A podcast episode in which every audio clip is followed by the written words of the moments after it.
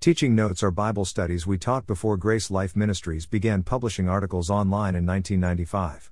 Some were presented as sermons, others as group studies. Our hope is that these older studies will be a blessing to you in your life and ministry.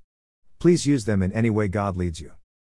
These teaching notes are from a series of studies about the book of Genesis. These notes are from a study from almost 45 years ago. Genesis 14 1 4 greater than and it came to pass in the days of Amraphel king of Shinar, Arioch king of Ellasar, Chedorlaomer king of Elam, and Tidal king of nations, that these made war with Bera king of Sodom, and with Birsha king of Gomorrah, Shinab king of Admah, and Shemeber king of Zeboim, and the king of Bela, which is Zoar.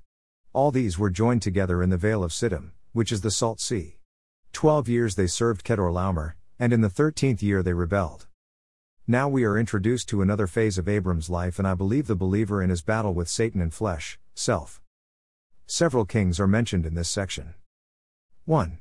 Amraphel, Amraphel, king of Shinar, Babylon, thought to be the renowned King Hammurabi II.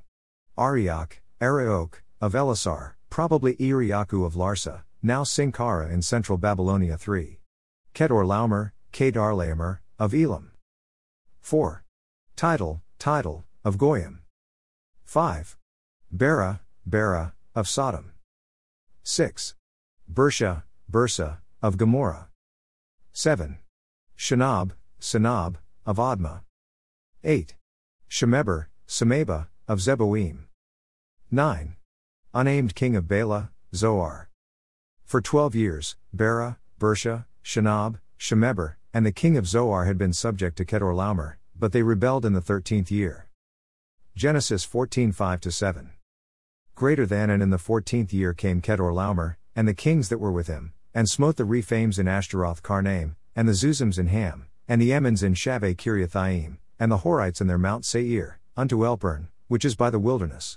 And they returned, and came to Enmishpat, which is Kadesh, and smote all the country of the Amalekites, and also the Amorites, that dwelt in Hazazon Tamar. In the fourteenth year, Chedorlaomer and his allies Amraphel, Arioch and Tidal went out and defeated the Rephaims in Ashtaroth Karnaim, the Zuzims in Ham, the Emims in Shah Kiriathaim and the Horites in the hill country of Seir. The conquerors then went to Enmishpat, Kadesh, and conquered the whole territory of the Amalekites, as well as the Amorites, from the line of Canaan. This took in most of Palestine. At that time the Amorites were living in Hazazon Tamar. Genesis 14 8 12. Greater than and there went out the king of Sodom, and the king of Gomorrah, and the king of Admah, and the king of Zeboim, and the king of Bela, the same as Zoar, and they joined battle with them in the vale of Siddim, with Chedorlaomer the king of Elam, and with Tidal king of nations, and Amraphel king of Shinar, and Arioch king of Ellasar, four kings with five. And the vale of Siddim was full of slime pits, and the kings of Sodom and Gomorrah fled, and fell there, and they that remained fled to the mountain. And they took all the goods of Sodom and Gomorrah, and all their victuals, and went their way.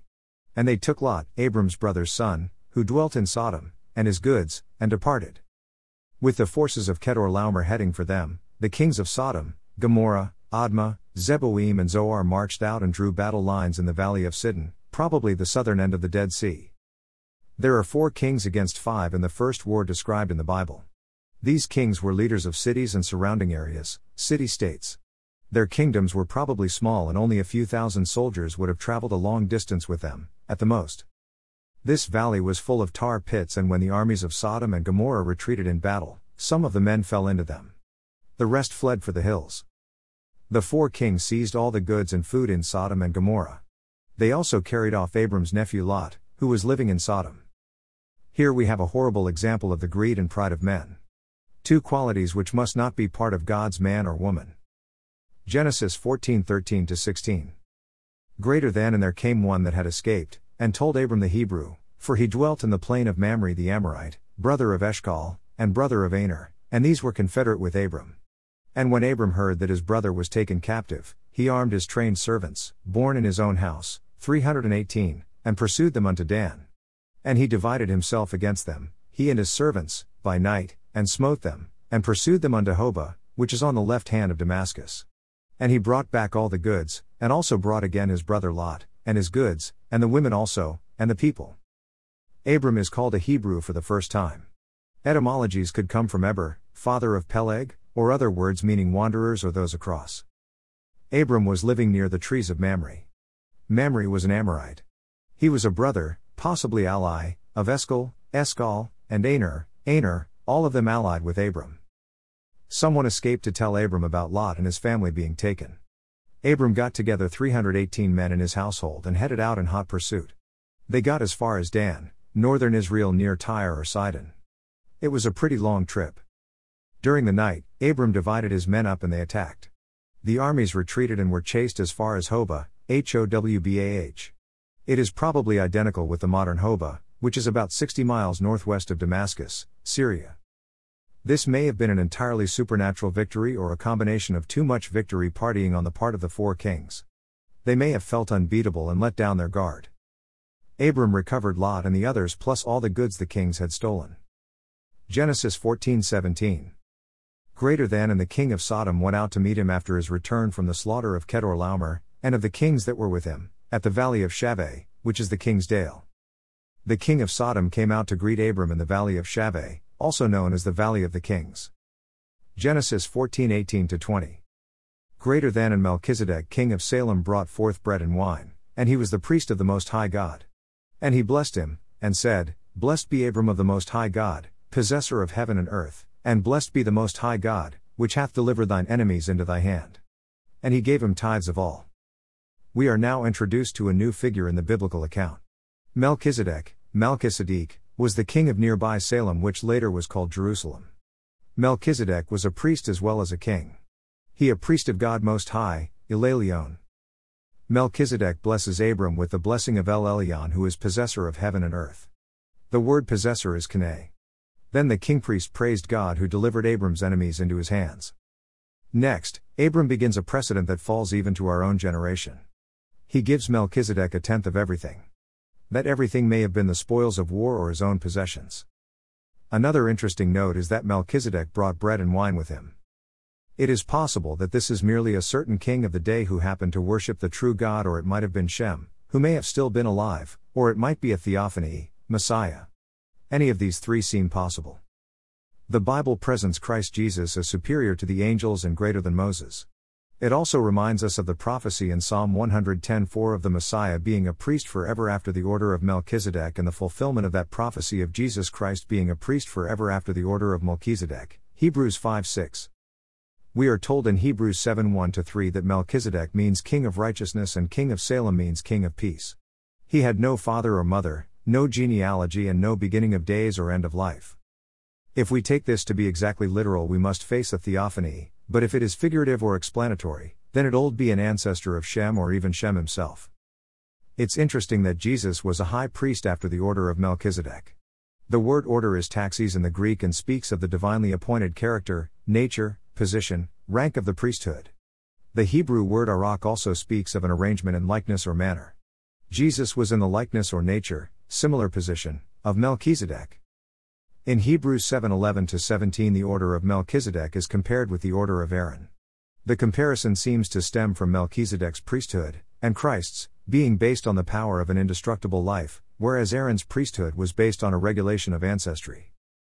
I doubt that Melchizedek was a theophany. I think he was a real life king priest in Salem, later known as Jerusalem, and was a true priest of God. Everyone else had gone polytheistic, except for Abram and Melchizedek. Abram was a polytheist until God called him to leave his land and travel to Canaan.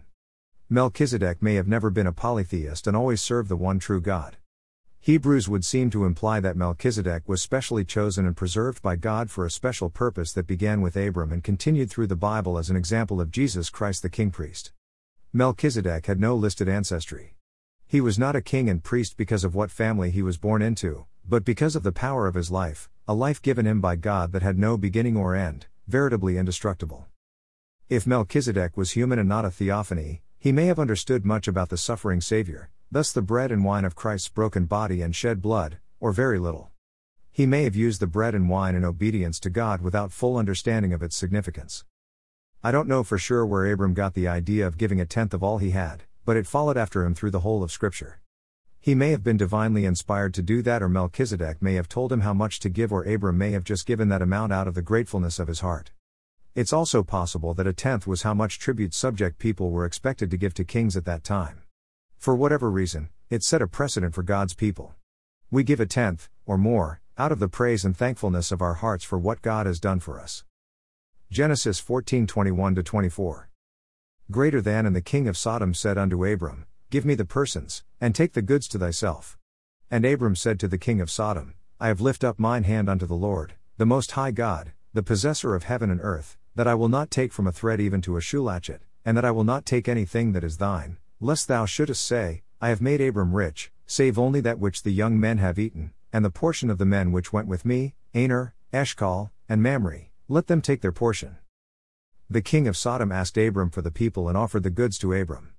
However, Abram made an oath with God earlier that he would take absolutely nothing belonging to the Sodomites. His reason, lest thou shouldest say, I have made Abram rich. Abram wanted the three allies, Aner, Eshcol, and Mamre, to receive their share.